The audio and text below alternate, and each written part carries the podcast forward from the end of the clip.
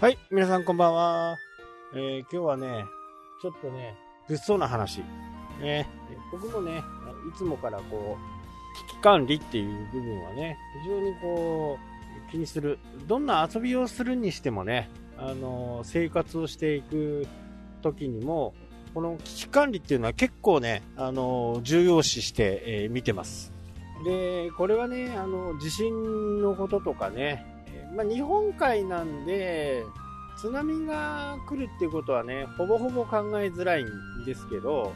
まあこれ地政学上にね、えーこっち側に来たことがないということはありまして、日本海側のね、積丹半島、東積丹の方はね、ほぼほぼ来ることがない。強いて言うならね、あの、まあ痛ましい事故ではありましたけどね、奥尻と、あそこではね、海抜がね、低いんでね、津波、地震によってね、津波で多くの命がなくなってしまいましたけど、まあそういう地域じゃないんでね、今は本当にあのハザードマップ、まあああいったものがね、しっかりできていて、非常にね、優秀なんでね、あれをしっかりこう、見ながら、特にね、物件を新しく買うなんて時はね、これ絶対見なきゃダメですね。これは最近の常識です。えどんな地域なのか、ね買ってからではね、本当に遅いんでね、必ずハザードマップを見る。まあ、比較的マンションとかであればね、えーまあ、特に4階以上であれば、さほど気にする必要はないかもしれないんですけど、戸建てとかね、買う場合にはもう、これはもう絶対に見ないとね、いけないと。で、まあ、不動産屋の立場からするとね、売りたいんでね、そんなにもう30年に一度ですよとか100年に一度ですよとかね、言われるかもしれませんけどね、作るかなんかは誰も予測できませんから、まあそういったところはこう、しっかりね、思考の中に入れて、万が一こうなった時にはこうしようというふうなことをね、必ず家族がいれば家族全員にね、共有して、逃げるんであ、逃げ、避難をするときには、必ずここにいるんだというふうなことをね、小学生のうちからね、わかるようにしとくと。何かあって、まあ、携帯があるからいいや、なんてね、えー思っても、携帯すらね、使えなくなりますから、そんな時には、必ず避難場所にね、ここが避難場所だよっていうところに行くと。何かあれば避難場所に行くっていう風に決めとけばね、えそこで出会える確率はかなり高くなりますからね。そういうルールを決めとこうとですね。えでね、物騒な話っていうのは、やっぱりね、台湾有事ですね。まあ、先日もね、えー尖閣諸、これは韓国ですよね、尖閣諸島にね、韓国軍が演習を行ったなんて、ねニュースが流れてますけど、ま直接のね、戦争はなかなか起こしづらい世の中になってますから、ね、あの、世界と繋がってるんでね、ここでもし何か有事があったりすると、まあ、世界全体からね、仲間外れにされる。ということは経済がうまく回らなくなるというふうな形。えなので中国もおいそれとね、この台湾に関しての有事ができないとは思うんですけどね、着々とその準備を進めていると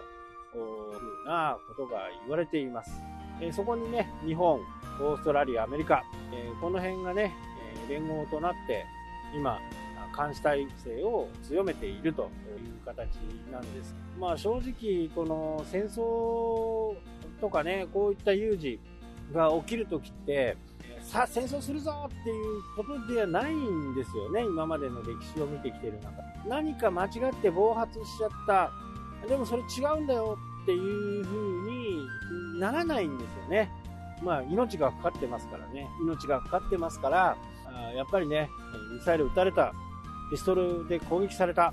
っていう風な形になれば、これ有事になっちゃうんですね。まあそれを防止するためにね、いろんな国が関わりを持ってやるというふうにはなってますけど、ちょっとね、あの、台湾の情勢があまり思わしくないんでね、台湾軍もね、いろいろこう、強化してきてますからね、この辺はちょっとなる可能性が一番日本から近いところで、ただやっぱり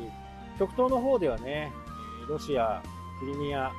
あの辺がちょっとね、今、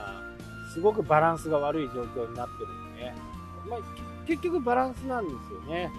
なので、このバランスが崩れるときに、戦争になってしまうと。これ決して、えー、ね、煽ってるわけでもなく、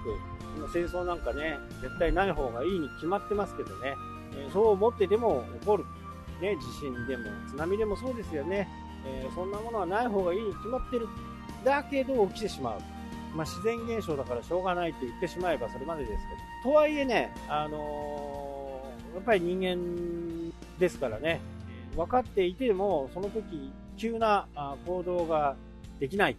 まあ、ここにね、え一つ問題というかね、えー、生死が分かれる瞬間がやってくるんでね。いやこれ本当に大げさじゃないんですよね。まあ、車の運転一つにとってもね、生死が分かれる瞬間というのがあります。無理する、ね、